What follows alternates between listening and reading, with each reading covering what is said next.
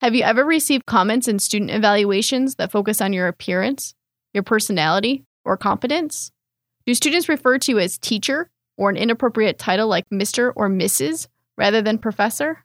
For some, this may sound all too familiar. In this episode, we'll discuss one study that explores bias in course evaluations.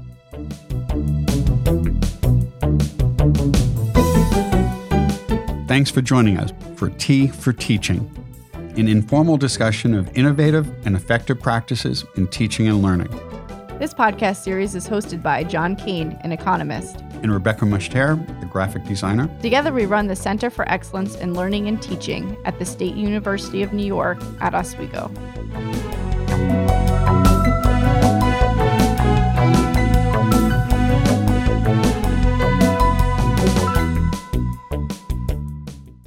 Today, our guest is Kristina Mitchell, a faculty member and director of the online education program for the Political Science Department at Texas Tech.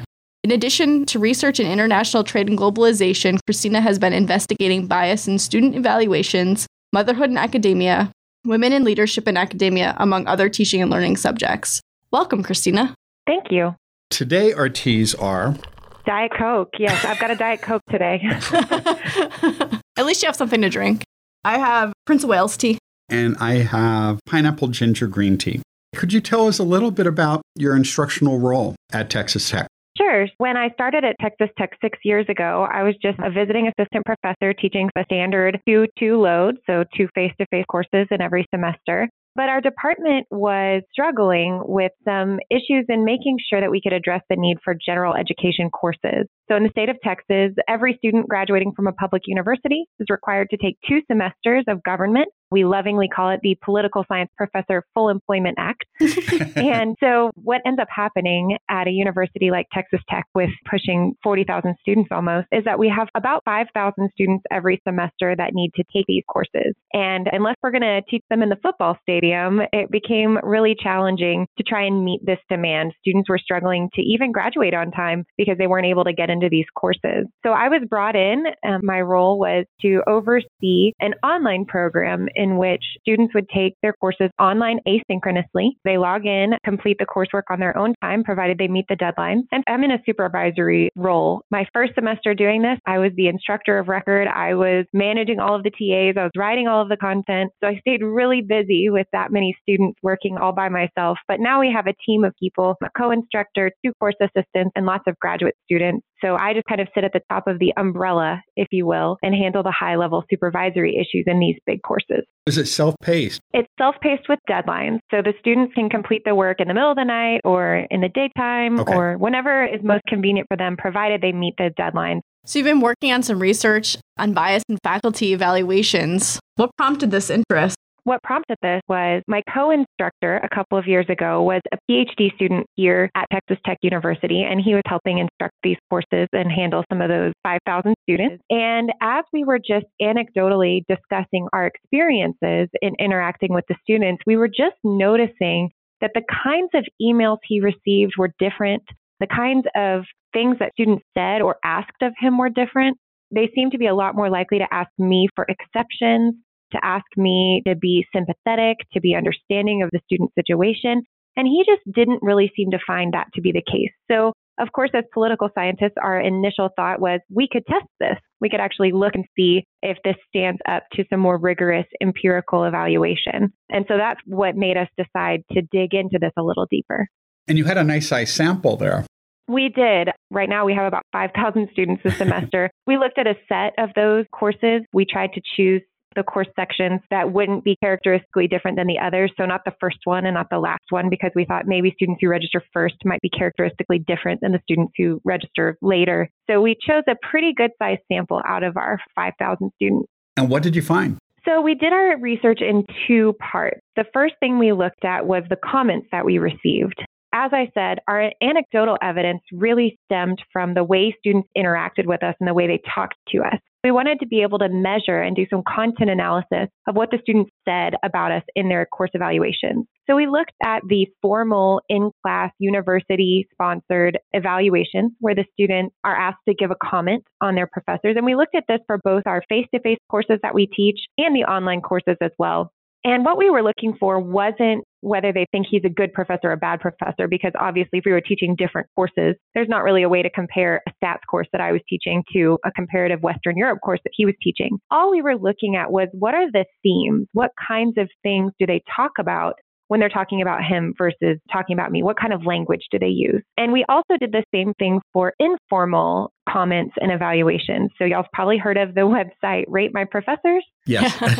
yes, everyone's heard of that website and none of us like it very much. And let me tell you, reading through my Rate My Professors comments was probably one of the worst experiences that I've had as a faculty member. But it was really enlightening in the sense of seeing what kinds of things they were saying about me and the way they were talking about me versus the way they were talking about him.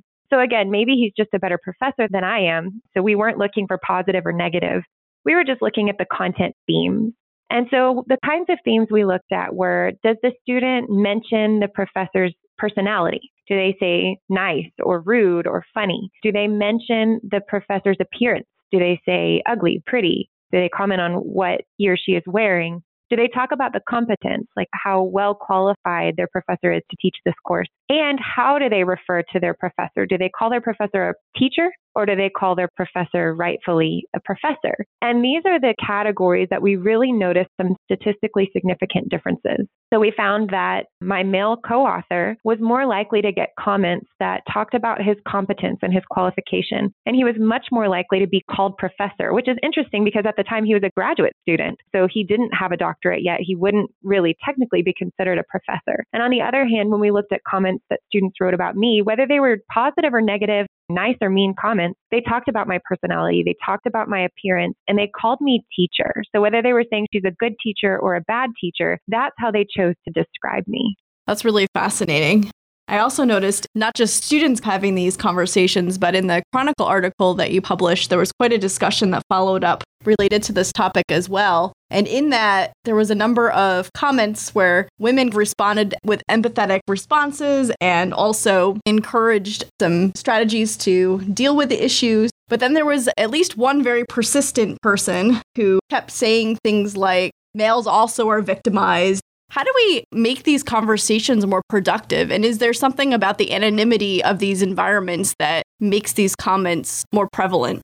I think that's a really great question. I wish I had a full answer for you on how we could make conversations like this more productive. I definitely think that there's a temptation for men who hear these experiences to almost take it personally, as though when I write this article, I'm telling men you have done something wrong when that's not really the case. And my co author, as we were looking at these results about the comments and as we were reading each other's comments so we could code them for what kinds of themes we were observing, he was almost apologetic. He was like, wow, I haven't done anything to deserve these different kinds of comments that I'm getting. You're a perfectly nice woman. I don't know why they're saying things like this about you.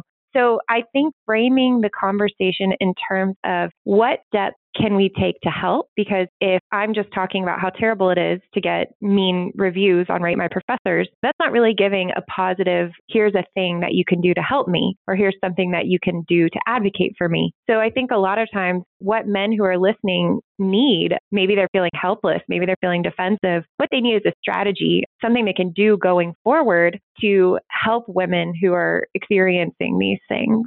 I noticed that some of the comments in relationship to your Chronicle article indicated ways that minimized your authoritative role to avoid certain kinds of comments. I wonder if you had a response to that. And I think we don't want to diminish our authoritative roles as faculty members, but I think that sometimes those are the strategies that we're often encouraged to take. I agree. I definitely noticed that a lot of the response to how can we prevent this from happening got into how can we shelter me from these students as opposed to how can we teach these students to behave differently. I definitely think the anonymous nature of student evaluation comments and rate my professors and internet comments in general, you definitely notice when you go to an internet comment section that anonymous comments tend to be the worst ones. And so the idea that what we're observing, it's not that an anonymous platform causes people to behave in sexist ways. It's that there's underlying sexism and the anonymous nature of these platforms just gives us a way to observe the underlying sexism that was already there. So the important thing is not to take away my role as the person in charge. The important thing is to teach students, and both men and women, that women are in positions of authority and that there's a certain way to communicate professionally student evaluations can be helpful. I've had helpful comments that help me restructure my course. So it's a way to practice engaging professionally and learning to work with women. My students are going to work for women and with women for the rest of their lives. They need to learn as college students how to go about doing that. Do you have any suggestions on how we could encourage that? They're part of the culture, and in individual courses, the impact we have is somewhat limited. What can we do to try to improve this?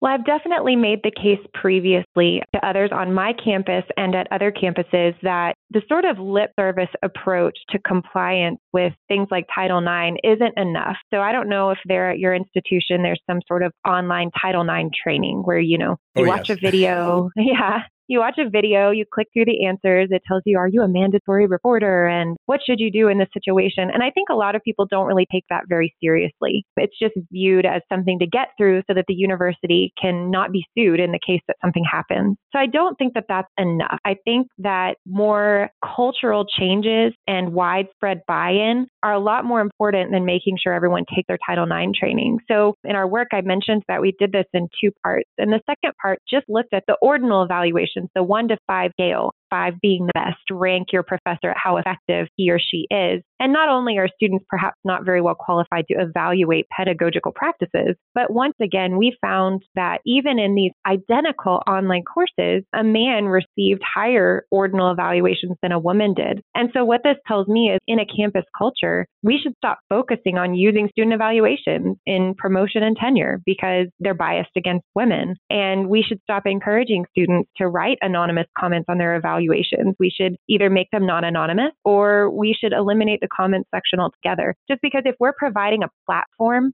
and almost sanctioning this behavior, if we're saying we value what you write in this comment, then we're almost telling students your sexist comment is okay and it's valued and we're going to read it. And that's not a culture that's going to foster positive environment for women especially when the administration and department review committees use those evaluations as part of the promotion and tenure review process.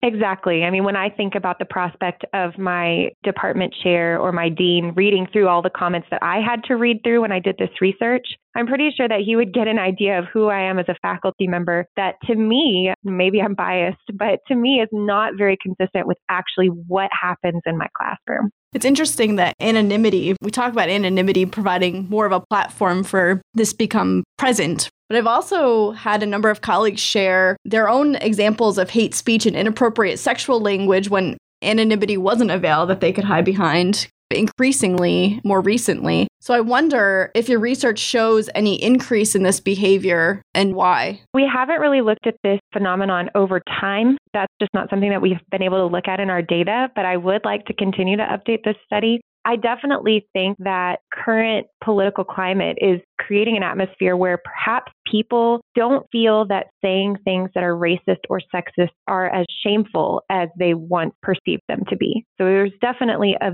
big stigma against identifying yourself as Nazi or even Nazi adjacent. And that stigma, while it's still there, the stigma against it seems to be lessening a little bit. I don't know necessarily that I've seen an increase in what kinds of behavior I'm observing from my students. But I definitely will say that a student, an undergraduate student, gave me his number on his final exam this last semester, like I was going to call him over the summer. So it definitely happens in non anonymous settings too.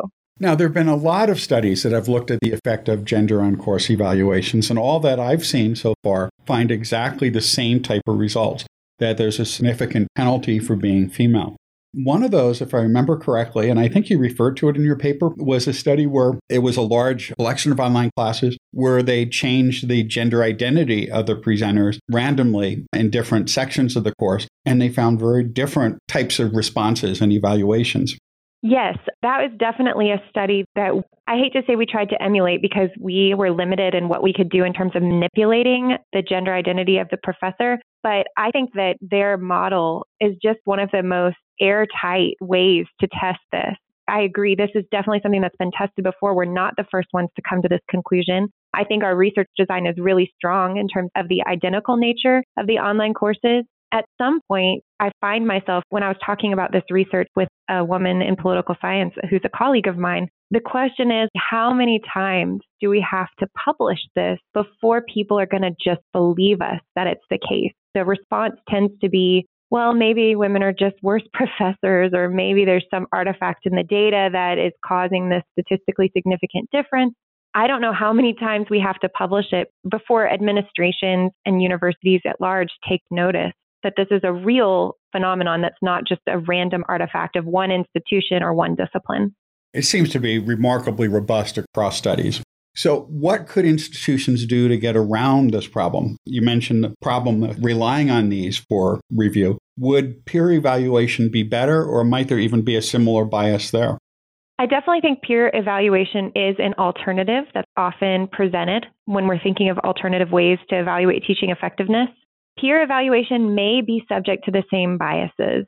So I don't know that literature well enough off the top of my head, but I imagine that it could suffer from the same problems in terms of faculty members who are women, faculty members of color, faculty members with thick accents with English that's difficult to understand might still be dinged on their peer evaluations although we would hope that people who are trained in pedagogy and who've been teaching would be less subject to those biases. We can also think about self evaluation. Faculty members can generate portfolios that highlight their own experiences and say, here's what I'm doing in the classroom that makes me a good teacher. Here are the undergraduate research projects I've sponsored. Here are the graduate students who've completed their doctoral degrees under my supervision. And that's a way to let the faculty member take the lead in describing his or her own teaching. We could also just weight student evaluations. We know that women receive 0.4 points lower on a five point scale, then we could just bump them up by 0.4. None of these solutions are ideal, but I think some of the really sexist and misogynist problems in terms of receiving commentary that truly sexually objectifying female professors that could be eliminated with almost any of these solutions peer evaluation, removing anonymous comments, self evaluation. And that's really the piece that is the most dramatically effective in women being able to experience higher education in the same way that men do. So, obviously, if there's this bias in evaluations, and there's likely to be the same bias within the classroom experience as well. We just don't necessarily have an easy way of measuring that. But if you're using teaching strategies that use dialogue and interactions with students rather than like a sage on the stage methodology, I think that in some cases we make ourselves vulnerable and that does help teaching and learning because it helps our students understand that we're not perfectly experts in everything, that we have to ask questions and investigate and learn things too. And that can be really valuable for students to see. But we also want to make sure that we don't undermine our own authority in the classroom either. Do you have any strategies or ideas around that kind of in class issue?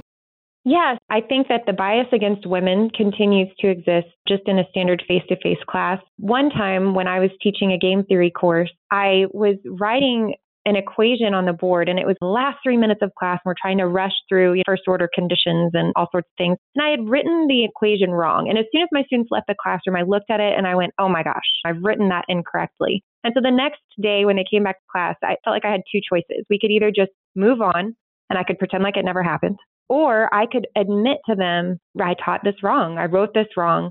So I did. I told them, rip out the page from yesterday's notes because that formula is wrong. And I rewrote it on the board. And I got a specific comment in my evaluations saying she doesn't know what she's talking about, that she got this thing wrong. And it was definitely something that while I don't have an experimental evidence that says that if a man does the same thing, he won't get penalized in the same way, to me, it very much wrapped into that idea that women are perceived as less qualified as men. So whether it's because we're referred to as teachers or whether it's because the student evaluations focus more on men's competence, women are just seen as less likely to be qualified. How many times have you had a male TA and the students go up to the TA to ask questions about the course instead of you? So I definitely think it's difficult for women in the classroom to maintain that authority while still acknowledging that they don't know everything about everything. No professor could. I mean, we all think we do, of course. So I think owning some of the fact that there are things you don't know is important, no matter what your gender is. But I also try to prime my students. I tell them about the research that I do. I tell them about the consistent studies in the literature that exists that shows that students are more likely to perceive and talk about women differently. Because I hope that just making them aware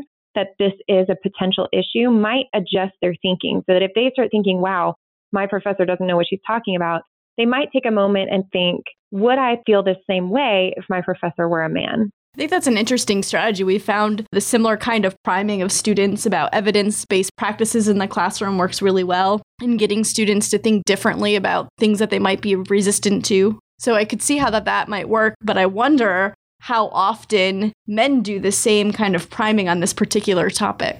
I don't know. That would be an interesting next experiment to run if I were to do a treatment in two classes, face to face classes, and do have a priming effect for a woman teaching a course versus a man and seeing if it had any kind of different effect. I think a lot of times men perhaps aren't even aware that these issues exist. So, talking about the way that women experience teaching college in a different way, if men aren't having this conversation in their classroom, it's probably not because they're thinking, oh man, I really hope my female colleagues get bad evaluations so they don't get tenure. It's probably just because they aren't really thinking about this as an issue, just because as a sort of white man in higher education, you very much look like what professors have looked like for hundreds of years. And so it's just a different experience and perhaps something that men aren't thinking about. And that's why getting the message out there is so important because so many men want to help and they want to make things more equitable for women. And I think when they're made aware of it, and given some strategies to overcome it, they will. I've definitely found a lot of support in a lot of areas in my discipline.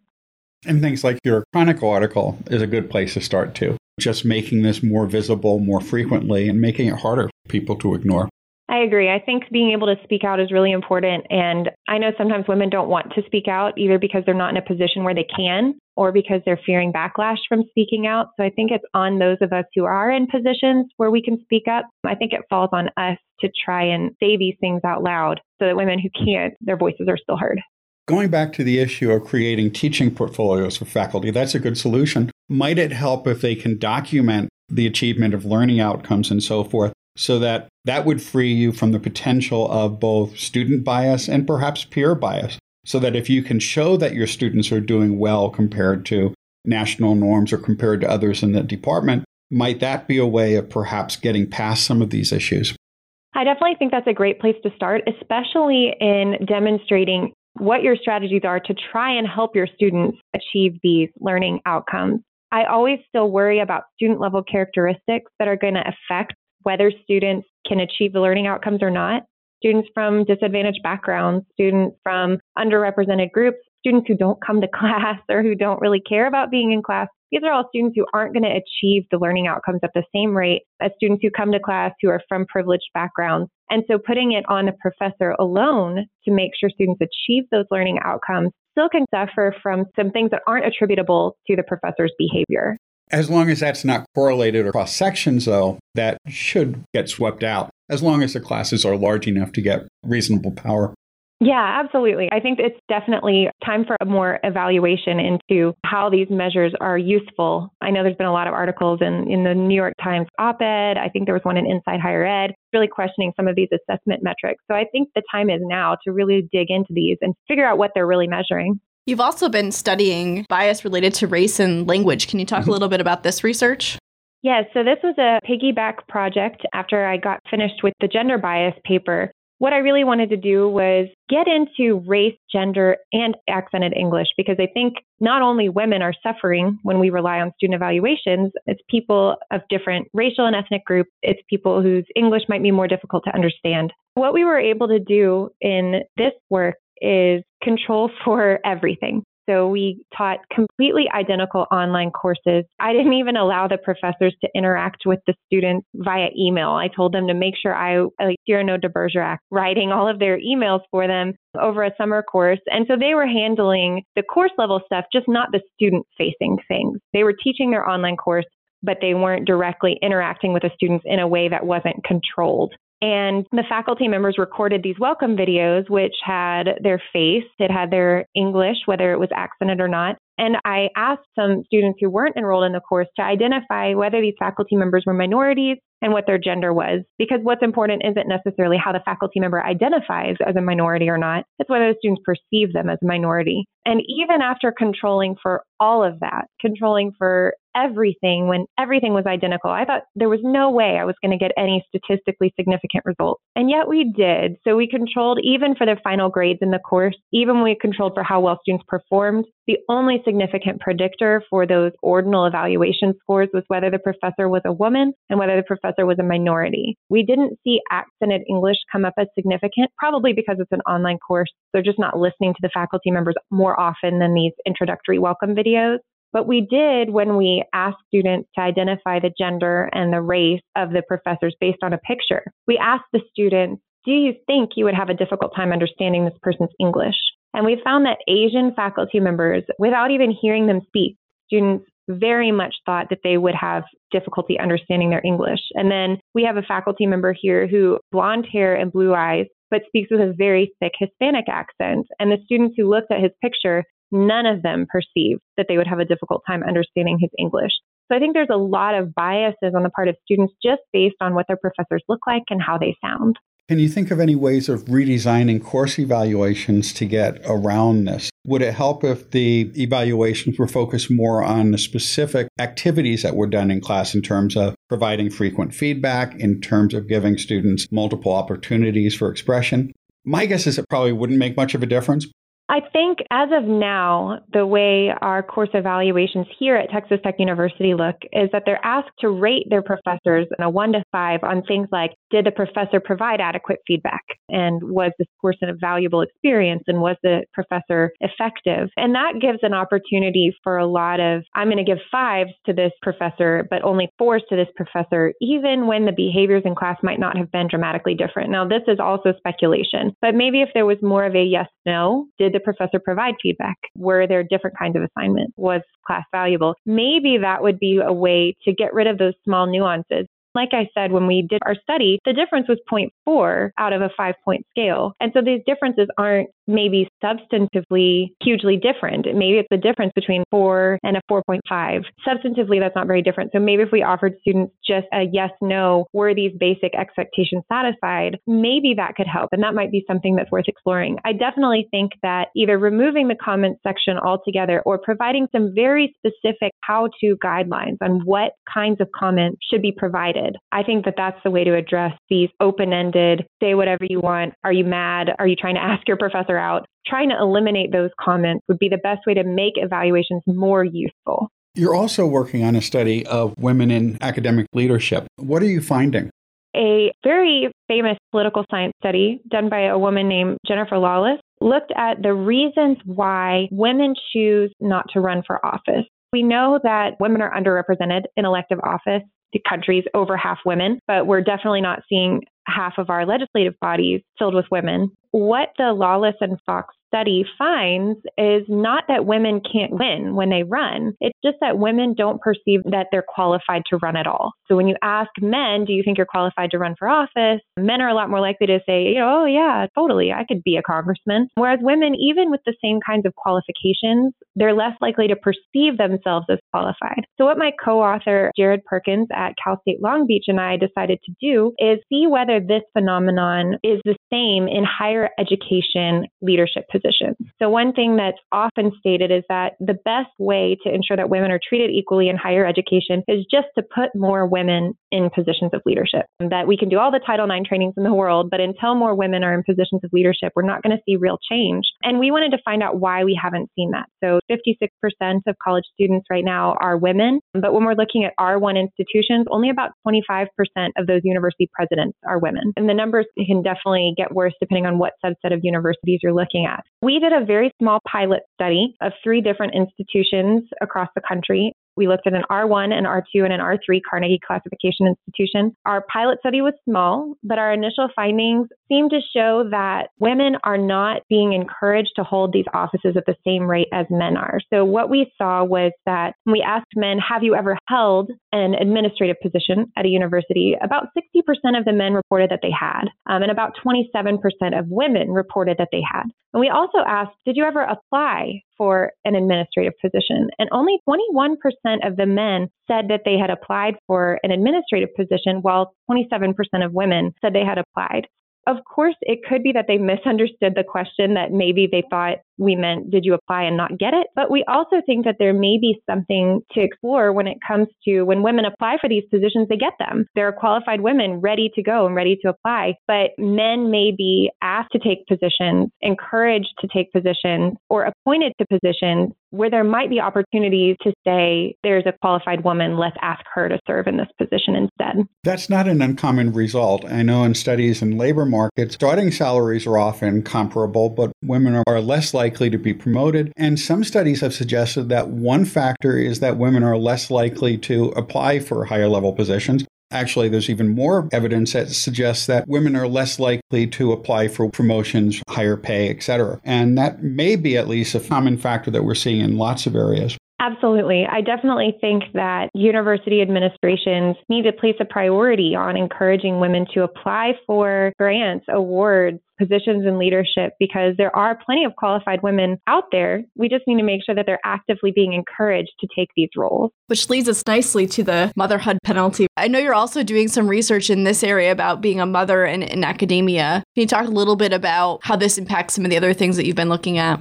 Absolutely. The idea to study the motherhood penalty in academia stemmed from reading some of those Rate My Professor comments because at my institution, we didn't have a maternity leave policy in place. So I came back to work after two weeks of having my child and I brought him to work. So my department was supportive. I just brought him into my office and worked with the baby for the whole semester. It was definitely a challenge to try and do any kind of work while a baby is in the sling in front of your chest. But one of my Rate My Professor evaluations from the semester that I had my son mentioned that I was on pregnancy leave the whole semester and I was no help. And so this offended me to my core, having been a woman who took two weeks of maternity leave before coming back to work because I didn't. I wasn't on maternity leave the whole semester. And in addition, if I had been, what kind of reason is that to ding a professor on her evaluations? Like she birthed a human child and is having to take care of that child. That shouldn't ever be something that comes up in a student's comment about whether the professor was effective or not. So what we want to look at are just the ways in which women are penalized when they have children,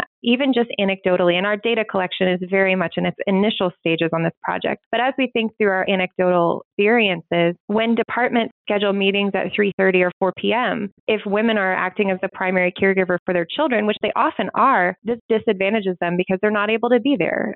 You have to choose whether to meet your child at the bus stop or to go to this department meeting. Or networking opportunities are often difficult for women to attend if they're responsible for childcare. Conferences have explored the idea of having childcare available for parents because a lot of times new mothers are just not able to attend these academic conferences, which are an important part of networking in most disciplines because they can't get childcare. So at the Southern Political Science Association meeting that I went to in January, a woman brought her baby and was on a panel with with her baby. So I think we're making good strides in making sure mothers are included. But what we want to explore is whether student evaluations will reflect differences in whether they know that their professor is a mother or whether they don't. So, how would students react if in one class I just said I was canceling office hours without giving a reason? And in another class I said it was because I had a sick child or I had to take my child to an event? That's kind of where we're going with this project. And we really hope to dig into what's the relationship between the motherhood penalty and student evaluation. Given all of the research that you're doing and the things that you're looking at,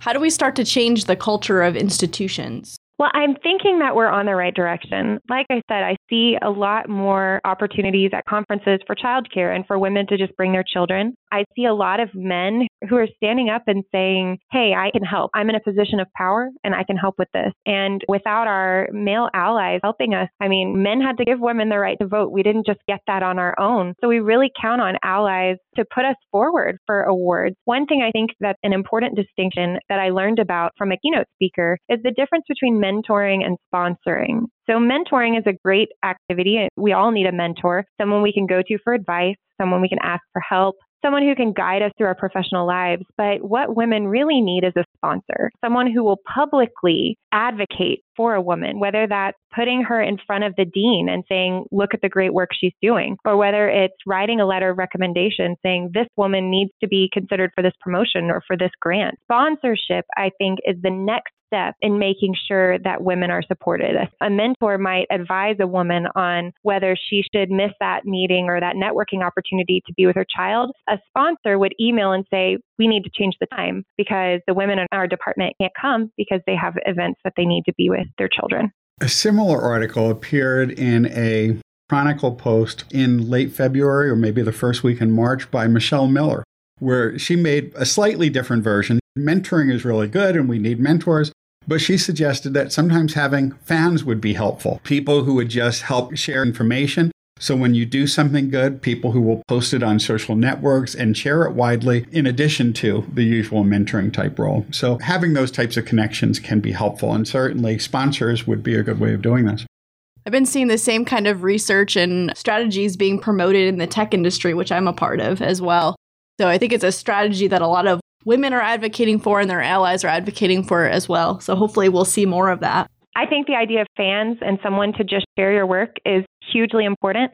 I have to put in a plug for the amazing group Women Also Know Stuff. Awesome. Um, it's a political science specific website, but there are many offshoots in many different disciplines. And really, it's just the chance that if you say, I need to figure out somebody who knows something about international trade wars, well, you can go to this website and find a woman who knows something about this so that you're not stuck with the same faces, the same male faces that are telling you about current events. So, Women Also Know Stuff is a great place. They share all kinds of research and they just provide a place that you can look for an expert in a field who is a woman. I promise they exist. I've been using Twitter to do some of the same kind of collection. There might be topics that I teach that I'm not necessarily familiar with scholars who are not white men. And so put a plug out like, hey, I need information on this particular subject. Who are the people you turn to who are not? you just did that not too long ago. Yeah, I got a giant list and it was really helpful.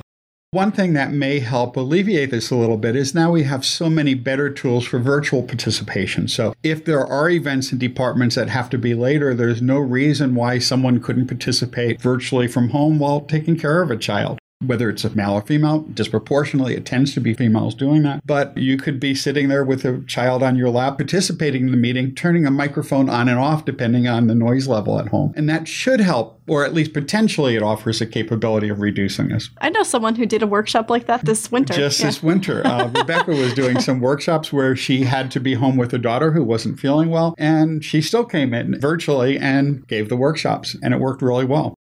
Yeah, I definitely think that that's a great way to make sure that everyone's included, whether it's because they're mothers or fathers or just unavailable. Um, and I think that's where we look to sponsors, to department chairs, to department leadership to say, this is how we're going to include this person in this activity, rather than it being left up to the woman herself to try and find a way to be included. We need to look to p- people in positions of leadership who actively find ways to include people, regardless of their family status or their gender. This has been a really great discussion some really helpful resources and great information to share uh, with our colleagues across all the places that everywhere who happens everywhere. to listen. Yeah. And you're doing some fascinating research, and I'm going to keep following it as these things come out. And of course, we always end asking, "What are you going to do next?" You have so many things already on the agenda, but what's next?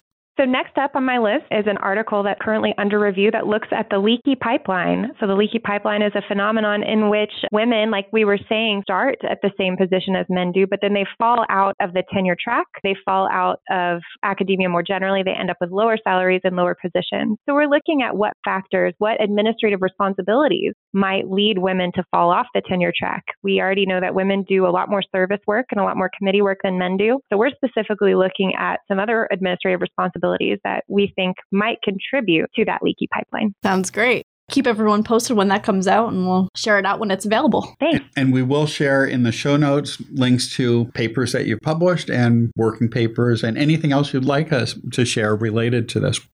Well, thank you. Thank you.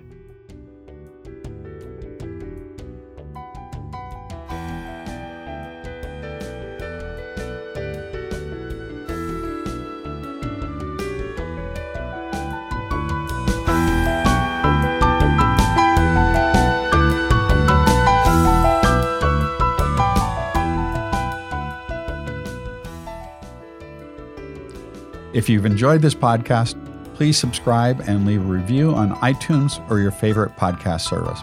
To continue the conversation, join us on our Tea for Teaching Facebook page. You can find show notes, transcripts, and other materials on teaforteaching.com. Music by Michael Gary Brewer.